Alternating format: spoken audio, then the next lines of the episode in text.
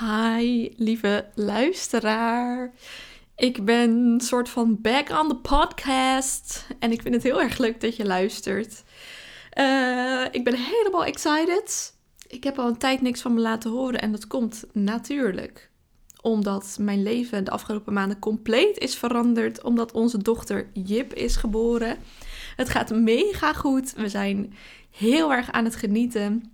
Met Jip gaat het ook heel erg goed. Die groeit ontzettend hard. Ze is tevreden.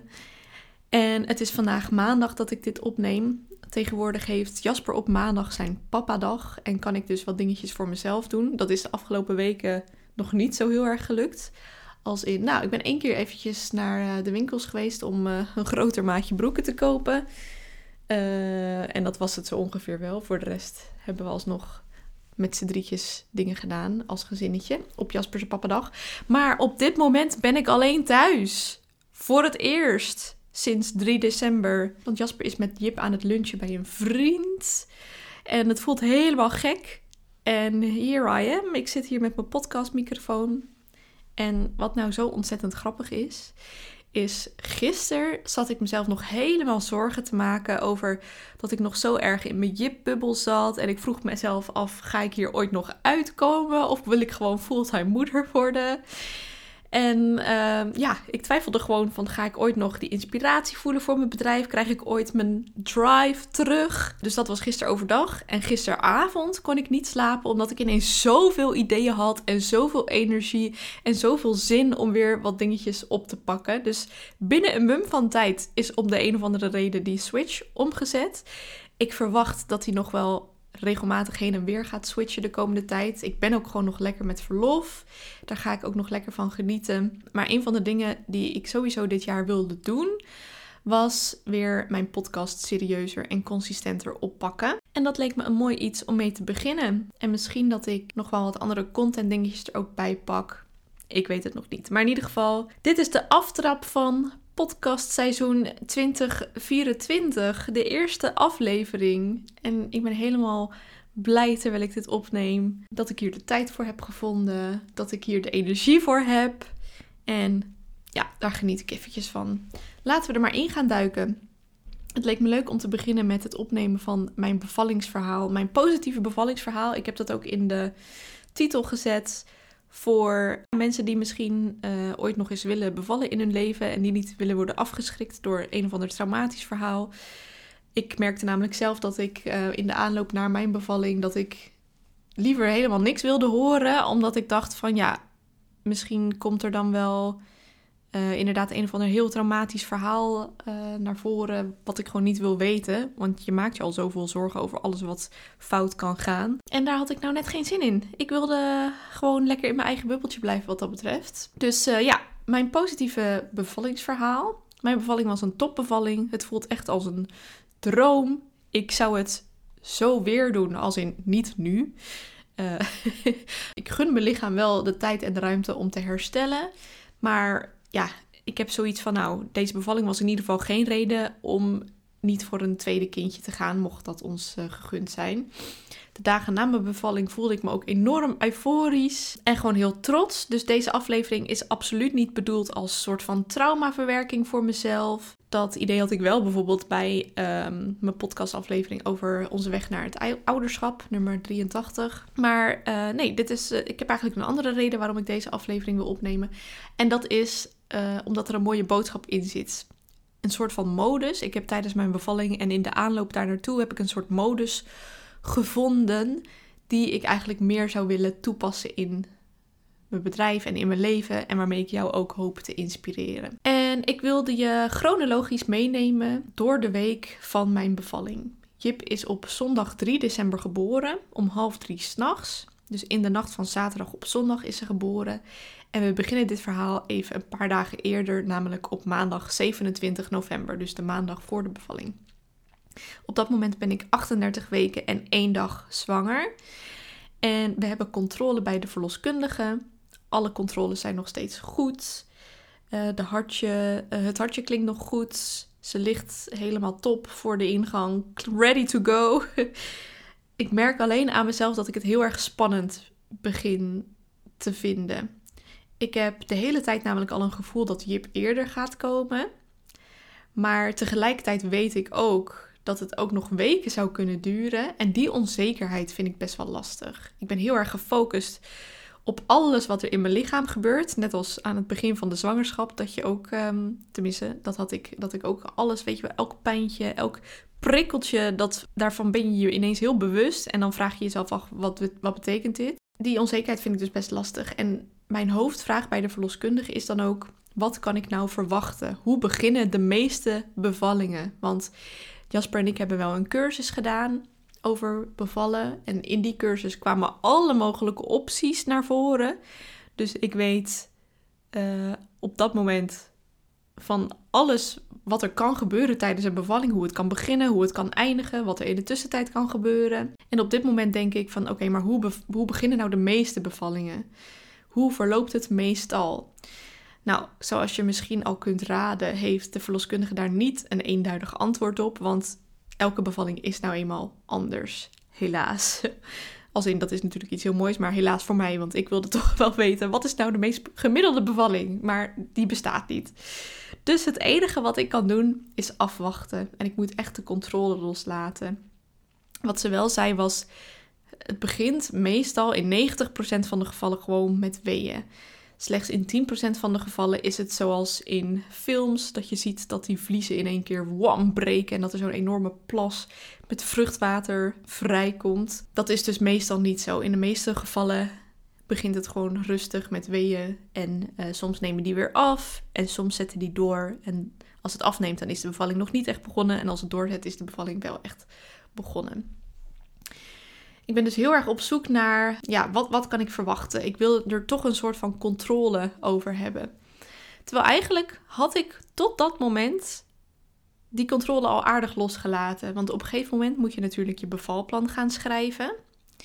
En vanaf de eerste keer dat ik die term al hoorde, bevalplan, kreeg ik daar, voelde ik daar een enorme weerstand op. Want hoezo moet je een plan gaan schrijven voor een bevalling als je geen idee weet wat je gaat overkomen, als je geen idee hebt wat de pijnlevels zijn die je gaat ervaren, als je geen idee hebt van welke medische ingrepen er misschien nodig zijn, waarom moet je een bevalplan schrijven? Helemaal als je hoort dat een bevalplan toch bijna nooit uitkomt zoals je hem hebt opgeschreven. Dus vanaf het begin af aan dacht ik van nou, wat een grote onzin.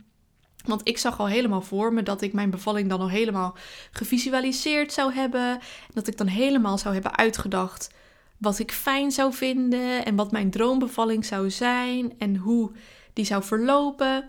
En wat er in elke fase dan ongeveer zou moeten gebeuren. Dus dat ik daar helemaal een perfect beeld van zou hebben. En dat het dan anders zou lopen. En dat ik daar dan helemaal teleurgesteld door zou raken. Of dat ik daarvan helemaal in de paniek zou schieten. Omdat ik denk van, oh, maar dit is niet wat ik van tevoren had bedacht. Van tevoren dacht ik al, ik moet dat niet te erg gaan uitdenken. Want je weet het in dit geval gewoon niet. Je hebt gewoon geen idee. Dit is trouwens iets heel nieuws voor mij. Ik ben altijd iemand die heel graag juist plannen maakt, die heel graag visualiseert, die heel graag het ideaalplaatje in haar hoofd creëert. Iemand die ook heel graag de controle wil houden. Maar bij het bevalplan was dus eigenlijk het eerste moment, misschien wel in mijn leven, dat ik dacht van weet je, ik moet het gewoon op dat moment gaan ervaren. Ik moet de controle loslaten, want ik heb gewoon geen idee. Ik kan hier geen plan voor bedenken. Dus mijn bevalplan, toen wij dat moesten gaan schrijven, was ook vooral go with the flow. ik stond overal voor open. Ik vond het prima om thuis te beginnen. Ik vond het ook prima om naar het ziekenhuis te gaan als dat nodig was.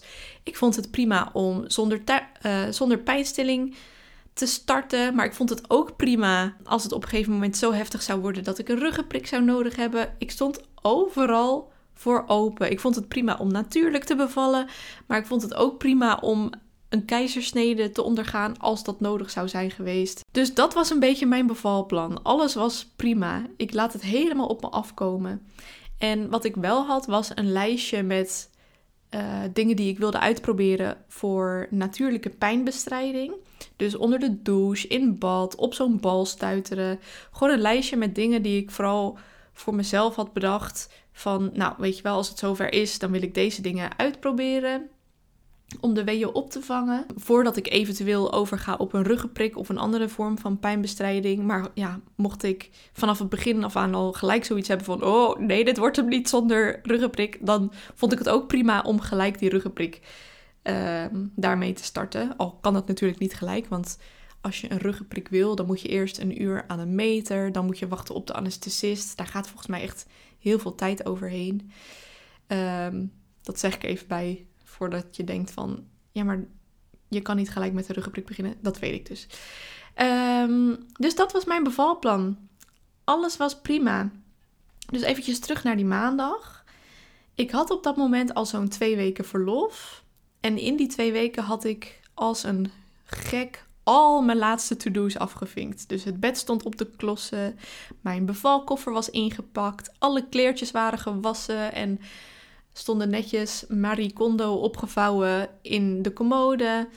Ehm, ik had de kerstboom al opstaan, al vanaf half november. Want ik dacht, ja, stel dat ze eerder komt, dan eh, heb ik helemaal geen kans om de kerstboom op te, op te bouwen. Dat vond ik jammer, dus die stond al. Ik had zo'n bal binnen, alles, mijn kraampakket, alles was binnen. Mijn hele to-do-lijst was af. En waarschijnlijk was dat ook de reden dat ik die maandag ineens dacht van holy shit, en nu? Nu kan ik alleen maar afwachten.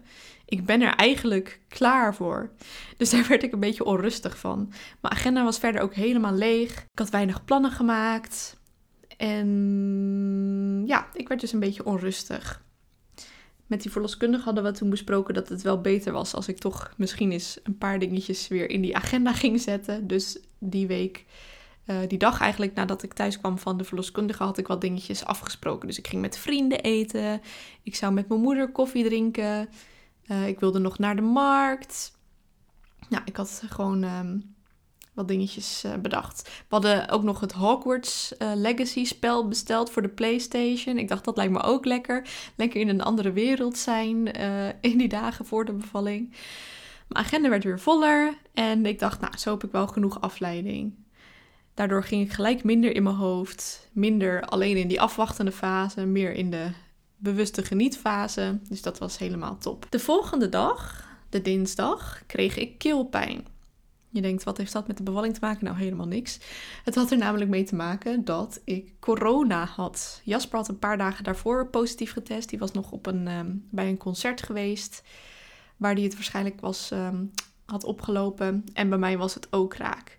En het was zo erg raak dat ik die nacht, dus van dinsdag op woensdag, heel hard heb lopen hoesten.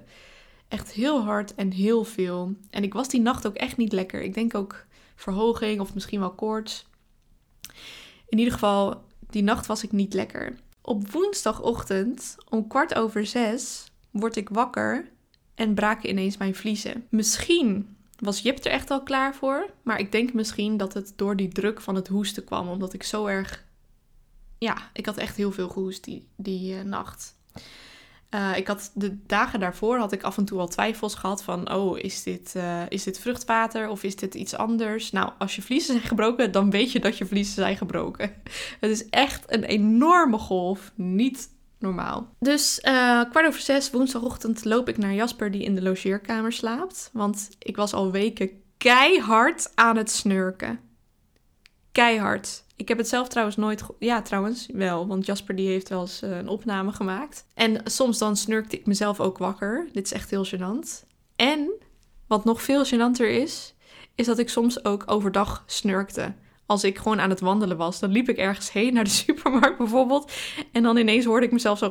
En dan, oh, wat erg. Ik schrok er dan ook echt heel erg van. En ik kijk om me heen van, oh jee, heeft niemand dat gehoord? Blijkbaar zat het gewoon allemaal een stuk dichter in mijn gezicht. Ik weet niet hoe het veroorzaakt wordt.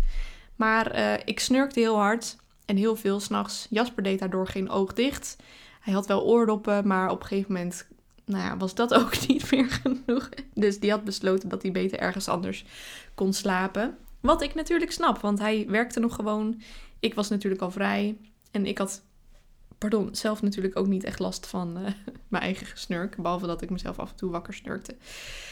Goed, dus ik loop naar hem. Ik zeg: Goedemorgen, mijn vliezen zijn gebroken. En toen was het echt zo'n moment van: Oh god. Dus het gaat beginnen. Want normaal is het zo dat uh, na het breken van de vliezen dat uh, binnen 24 uur de bevalling op gang komt.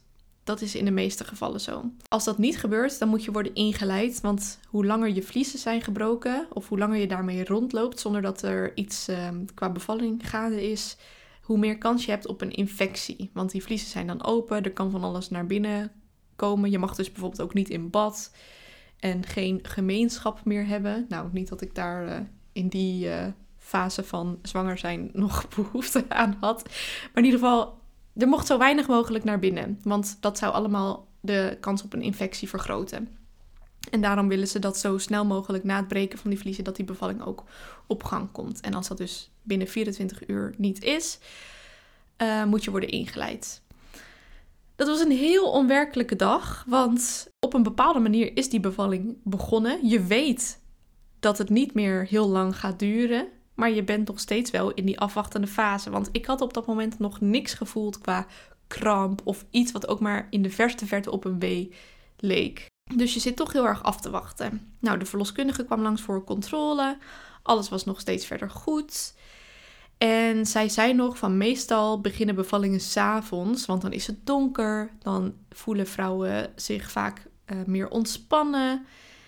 Um, dus ik dacht helemaal, oké, vanavond gaat het beginnen. Nou, uren verstreken.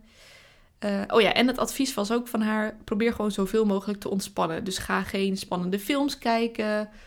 Um, nee, ga, ja, dat was eigenlijk volgens mij het enige voorbeeld dat ze gaf. Ga gewoon zoveel mogelijk ontspannen.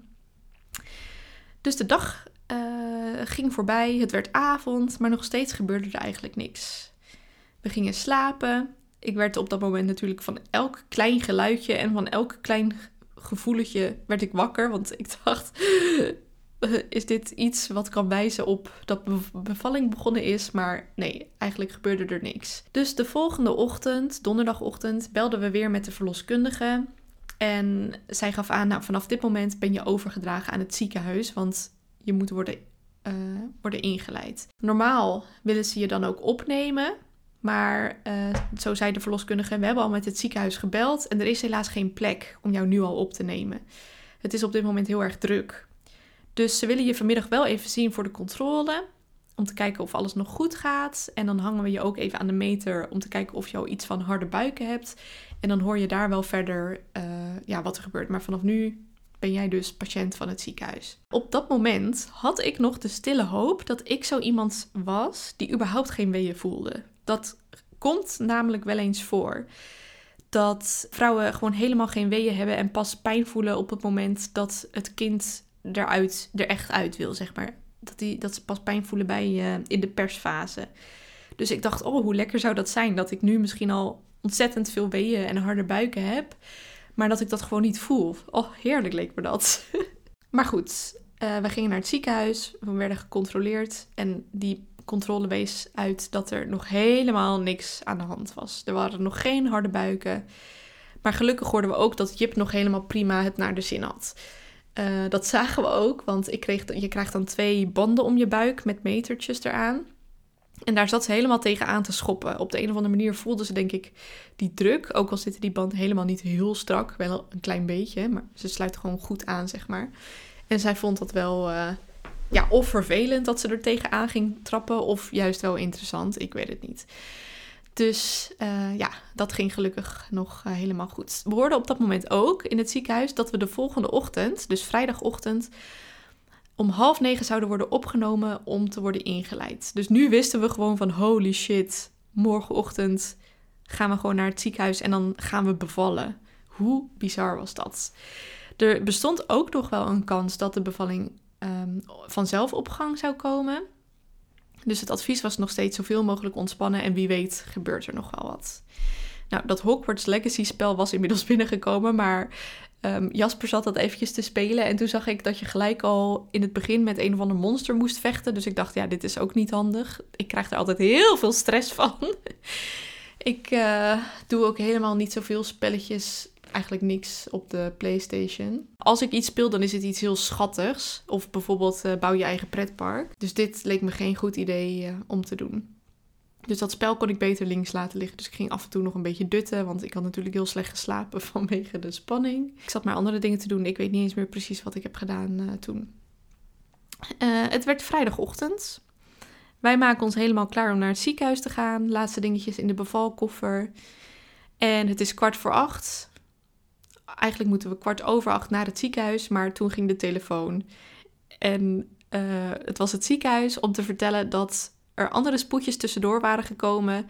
De geboorteafdeling ligt vol, dus je kunt niet worden opgenomen. We gaan om tien uur gaan we een nieuwe planning maken en dan hoor je wanneer je terechtkomt. Vanaf dat moment wist ik van oké, ik moet echt weer volledig de controle loslaten. Want je denkt op zo'n moment van, ah, we hebben een afspraak, het gaat nu gewoon gebeuren. Maar nee, natuurlijk gebeurt het dan weer niet en komt er weer iets tussendoor. dus um, met mijn bevalplan was ik al aardig begonnen om uh, los te laten en de controle niet te willen voelen. Nu mocht ik weer die controle verder loslaten. Go with the flow, alles kan nog altijd veranderen. Ik geef me volledig over aan alles waar ik toch geen invloed op kan uitoefenen. Ja, want meer kunnen we toch niet doen. Om tien uur hoorden we toen dat we die middag nog een keer voor controle naar het ziekenhuis moesten. En dat we dan de volgende dag, dus zaterdagochtend, echt zouden worden ingeleid. En die afspraak hebben we wel even dubbel gecheckt. Van kan die nu nog weer verzet worden? Of is dit hem dan wel echt definitief? Oh, zie je, dus dan wilde ik toch wel weer de controle terugpakken. Nou goed, gelukkig zeiden ze nee, die kan echt niet meer worden verzet. Want dan op dat moment liep ik dan al, even kijken, van woens, vanaf woensdagochtend met gebroken vliezen rond. En dat vonden ze wel echt, echt, echt, echt te lang. Dus we wisten, oké, zaterdagochtend gaan we echt beginnen met de bevalling. Dus we hadden nog een dagje om met z'n tweetjes te genieten. Dat was dan wel weer heel bijzonder dat we dat zo bewust konden doen. Er was gewoon nog niks op gang. Ik had nog een beetje hoop dat er misschien nog spontaan iets zou gebeuren, want dat leek me toch gewoon het beste. Maar er gebeurde helemaal niks spontaan. Mijn moeder die appte ook uh, regelmatig van en al iets. Maar nee, er was gewoon echt helemaal niks. Nou, op zaterdag was het dan echt zover. We werden opgenomen in het ziekenhuis. En van tevoren hadden we gehoord dat er twee opties zouden kunnen zijn. Optie 1 was dat, we, dat ik gelijk zou worden aangesloten op een infuus met weeënopwekkers. En dit kon als mijn baarmoedermond al helemaal week en zacht zou zijn. Dus ik wist dat ik eerst zou worden gecontroleerd, ehm, dat mijn baarmoedermond zou worden gecontroleerd. En optie 2, dus uh, ja, dan zouden we gelijk kunnen starten met weeënopwekkers. Optie 2 was, die baarmoedermond is nog helemaal hard. En dan zou ik eerst aan de hormoonpilletjes moeten om eerst die baarmoedermond wat weker te maken. Nou, eerder hadden we van een arts gehoord dat er bij mij waarschijnlijk sprake zou zijn van een al helemaal zachte en weken baarmoedermond, omdat die al zo lang in het vruchtwater had uh, liggen weken. Dus daar gingen we eigenlijk een beetje vanuit. Dat idee werd ook nog versterkt doordat op een gegeven moment een verpleegster binnenkwam in die ziekenhuiskamer. En ik had maar een boek meegenomen om de tijd te, domen, te doden. Uh, het boek De Zevende Zus. Voor degene die de Zeven Zussen boeken leest of heeft gelezen, die weet dat het best wel dikke boeken zijn. Nou, en die verpleegster die lachte me gewoon bijna uit. Die zei van, daar ga je vandaag echt geen tijd voor hebben hoor. Dus ik dacht, oh, oké. Dus, uh, nou ja, grote kans dat het echt heel snel straks op gang gaat komen. Maar toen de arts kwam om te controleren, toen zei ze, nou, hier is echt nog helemaal niks aan de hand. Je baarmoedermond is nog helemaal verstopt en keihard. Dus jij gaat eerst de hele dag aan de hormoonpilletjes en wij komen morgen terug om te controleren. En dan gaan we kijken of je dan aan het infuus kan met weeënopwekkers of dat je nog een dag aan de hormoonpilletjes moet. Want bij sommige vrouwen duurt het drie dagen voordat die baarmoedermond week is en voordat zij kunnen beginnen met die weeënopwekkers. Nou, op dat moment had ik het wel even lastig. Want um, ondanks dat ik voor mijn gevoel de controle aardig had losgelaten, hadden we toch andere verwachtingen, omdat die verwachtingen zo geschept waren. Weet je wel, vanaf het moment dat mijn uh, vliezen waren gebroken, was het, was het verhaal: ja, nu ga je echt heel snel je kind ontmoeten. En zelfs die ochtend nog in het ziekenhuis, dat die verpleegster zei van, ja, daar ga je echt geen tijd voor hebben voor dat boek. Dus ik moest mezelf echt weer even herpakken. Ik moest weer vol naar die overgave. Ik kon helemaal niks doen om ook maar enige vorm van controle uit te oefenen op het proces. Het was echt trust the process. Uh, laat de controle los. Ga lekker ontspannen. En uiteindelijk heb ik die toch nog heel veel gelezen in dat boek. Dus uh, verpleegster, eat your heart out. Want uh, het was gewoon wel heel slim dat ik dat boek had meegenomen. Hormoonpilletjes was het dus voor die dag. We bleven verder wel gewoon in het ziekenhuis. En elke uur kreeg ik, of elke twee uur kreeg ik zo'n pilletje. En voor de rest was het gewoon uh, afwachten. Doordat ik corona had, was het niet de bedoeling dat wij verder uh, gingen rondlopen. Dus we zaten daar een beetje opgesloten. Uh, dat was prima. We hadden van alles mee, een iPad en dus dat boek om um, een spelletje hadden we ook nog mee om de tijd te doden. Dus dat was helemaal, um, helemaal prima. Om acht uur s avonds kreeg ik volgens mij het laatste pilletje van die dag. En toen begon ik ook wel wat krampen te voelen. Ik was heel braaf uh, in een weigh timer, in een weigh timer dat uh, aan het um, meten. En het, die weeën, of tenminste die krampen, die kwamen best regelmatig. En ze duurden ook steeds langer. Want uh, van, we, wisten van op het moment dat je elke drie minuten weeën hebt, uh, die een minuut ongeveer duren. Dat is normaal gezien als je thuis begint met bevallen. Het moment dat je de verloskundige belt en dat er wat dingetjes uh, op gang moeten komen. En op een gegeven moment was dat bij mij zo. Dus toen de verpleegster weer binnenkwam om te controleren, zei ze: Nou, het kan zijn dat dit, dat dit het begin van je bevalling is.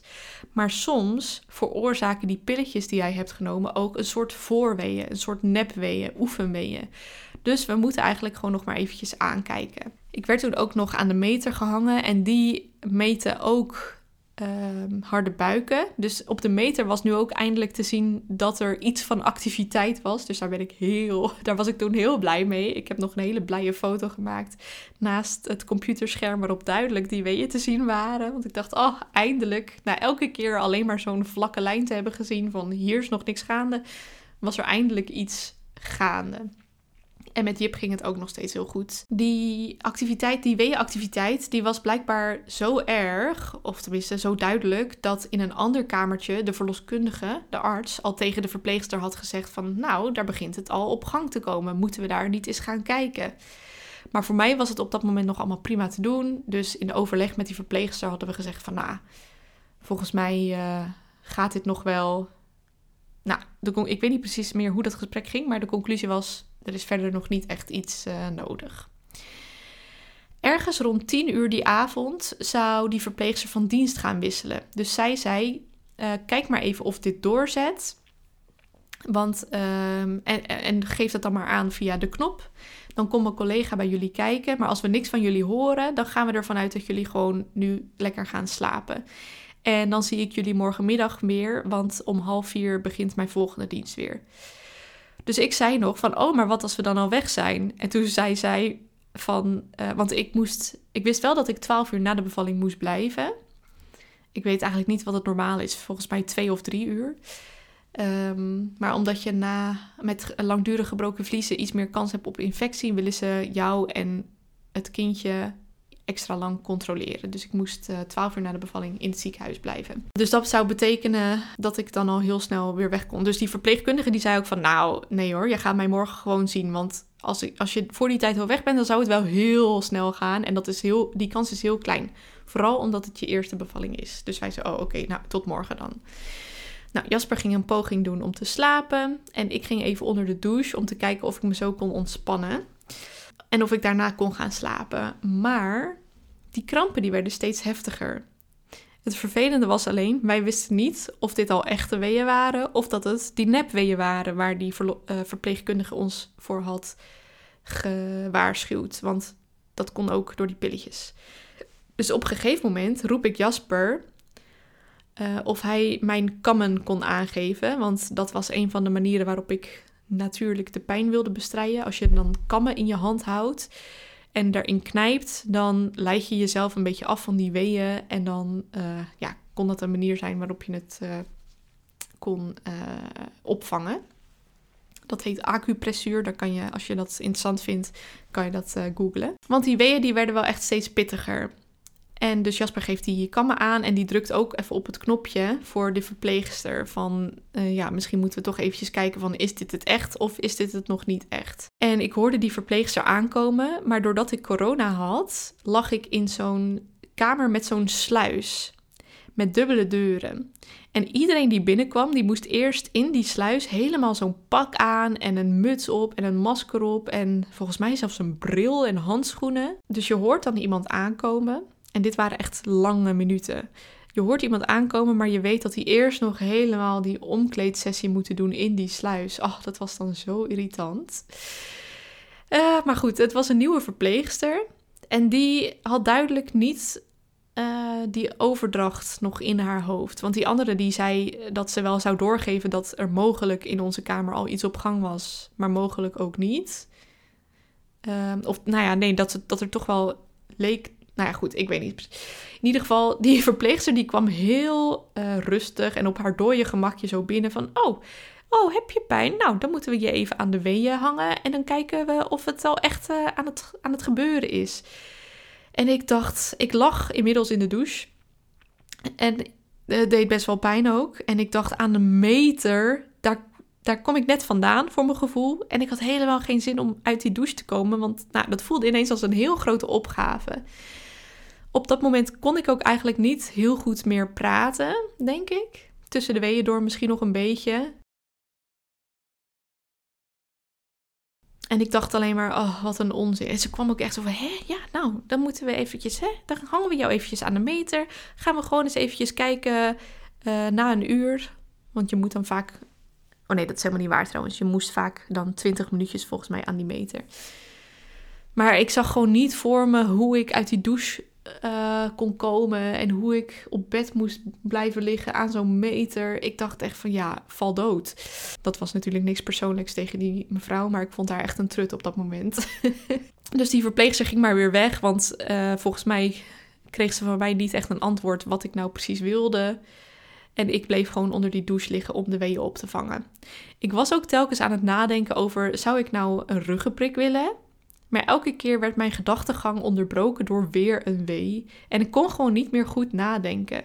En ik wist ook dat ik voor een ruggenprik dat ik onder de douche vandaan moest komen. Dat ik eerst, daarvoor moest je wel eerst een uur aan zo'n meter hangen. En dan moest ik nog wachten op de um, anesthesist. En voor mijn gevoel kon dat eigenlijk al niet meer. Dus ik dacht, nou weet je, ik blijf hier gewoon wel liggen. En het werd echt wel, het was echt wel pijnlijk, moet ik eerlijk zeggen. Ik heb denk ik wel vier of vijf keer tegen Jasper gezegd dat ik dood wilde. En ik wist ook dat er in uh, de bevalling ergens een fase komt waarop je denkt: ik kan niet meer. En dat is dan het moment dat je er bijna bent. En normaal weet je dat ook, want normaal wordt je ontsluiting gewoon continu gemeten. En dan uh, zou het rond de 7 à 8 centimeter, dat zou het meest heftige moment zijn. En dan zou je het gevoel hebben dat je niet meer kon. Dus ik wist heel erg van oké, op het moment dat ik denk dat ik niet meer kan, dan ben ik er als het goed is bijna. En dan kan ik het dus wel, want dan, dan ben ik er al bijna. Maar ik wist dus helemaal niet of het al echt gaande was. Dus ik dacht, holy shit, als dit het echt nog niet is, ja, dan wil ik echt dood, zeg maar. Nou nee, dus niet echt, maar wel, dan zou ik wel uh, pijnstilling willen. Dus vooral die onzekerheid van, ja, is dit het nou of niet, gecombineerd met de hevigheid van de pijn, uh, maakte dat ik uh, dat riep tegen Jasper.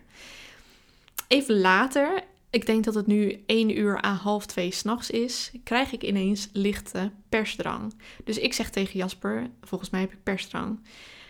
Dat was voor hem natuurlijk code rood, want hij dacht: oké, dat is echt veel te snel. We weten nog niet eens hoe ver we zijn. Er is nog niemand geweest om te checken. Um, dus hij ramt als een gek op die knop. Volgens mij gaat hij zelfs de deur uit om iemand te halen. En nu kwam er gelukkig snel iemand. Um, en kwam volgens mij ook gelijk de arts mee. Die moest natuurlijk wel eerst door die sluis. Maar goed, voor mijn gevoel ging het nu ineens wel sneller. toen moest ik van de douche verplaatsen naar het bed. Nou, dat was een hele opgave. Echt stapje voor stapje. Onder geweldige coaching van Jasper is dat gelukt. Toen werd ik gecontroleerd en toen bleek gelukkig dat ik 6 centimeter ontsluiting had had. Dus het was wel echt begonnen. Ik weet niet hoe ik daarna de weeën heb opgevangen, want ik lag op het bed. Maar in ieder geval, ineens was het 20 minuten later al 10 centimeter ontsluiting.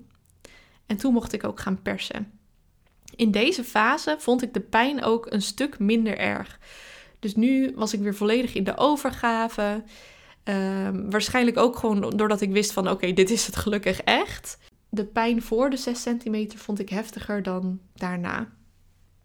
En uh, nou, toen mocht ik dus ehm, gaan uh, persen.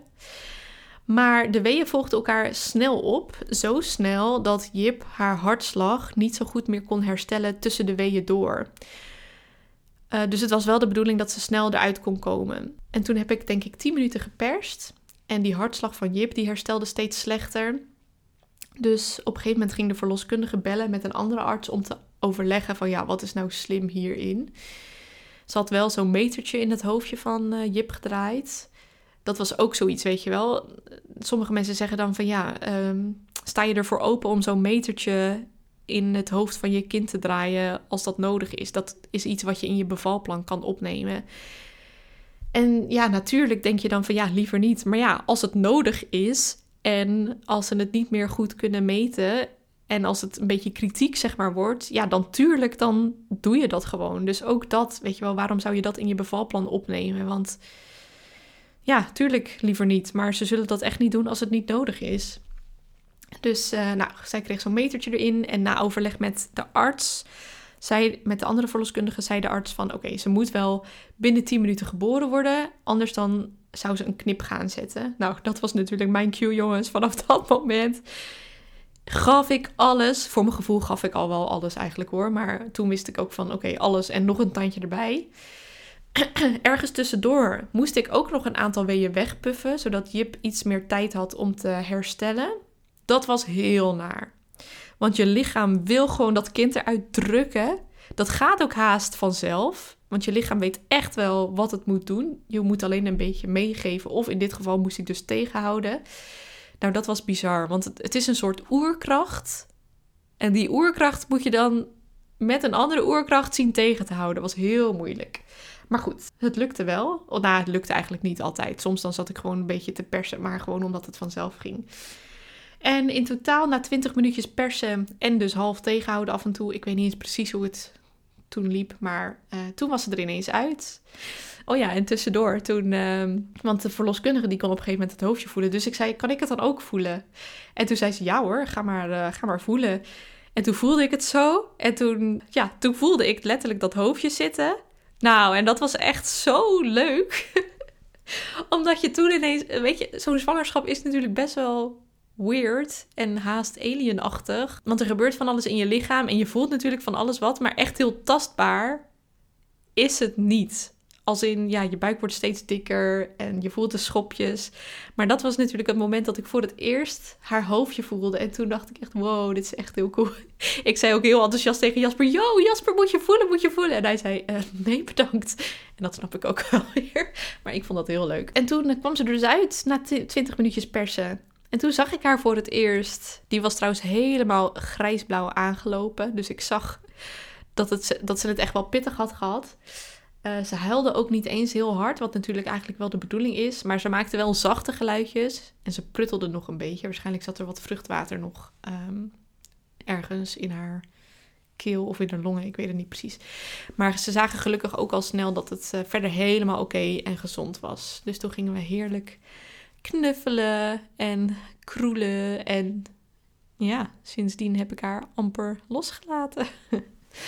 Nee, dat is natuurlijk een grapje. Maar uh, ja, ik ben wel heel veel lekker aan het knuffelen met haar. Want dat is gewoon het meest fantastische wat er is. En de tijd gaat ook zo snel. Ze kan nu al zoveel meer dan die eerste dagen. Het voelt nu alsof ik er heel snel doorheen ga. Maar ja, even kijken. Ze kwam eruit. Het was geweldig. Ik voelde me helemaal blij en trots en opgelucht natuurlijk ook, want het zat erop. Vanaf dat moment was het echt genieten geblazen. Ja. Ze begint inmiddels zelfs al een beetje, een heel klein beetje te kletsen. In de zin van een beetje te brabbelen. Ik uh, zal even een filmpje laten horen, want het is echt heel schattig. Even kijken hoor. Agu is een soort van haar geluidje als ze helemaal blij en uh, cute en schattig is. oh, het is zo poepie. En het gekke is, van tevoren, en dat denk ik nu eigenlijk ook, van tevoren dacht ik heel erg van, nou, ik uh, ga mijn kind wel uh, gewoon op social media zetten. Ook met het gezichtje, waarschijnlijk omdat ik gewoon zo trots ben dat ik haar aan iedereen wil laten zien. Maar het voelt ook zo kwetsbaar. Ze is nog zo klein en zo, ja, echt zo, ja, nou, kwetsbaar is het beste hoe ik het kan omschrijven. Dus inmiddels, ja, voel ik daar nu iets heel anders over. Maar tegelijkertijd ben ik ook zo trots en verliefd op haar dat ik haar wel weer laten zien. Dus het is heel erg dubbel. Maar op dit moment overheerst het uh, gevoel van, oh, ze is zo kwetsbaar en ik moet haar beschermen. En ik ga dus niet haar gezicht en alles op social media zetten. Dus dat, ja, en ik ben helemaal verliefd op haar.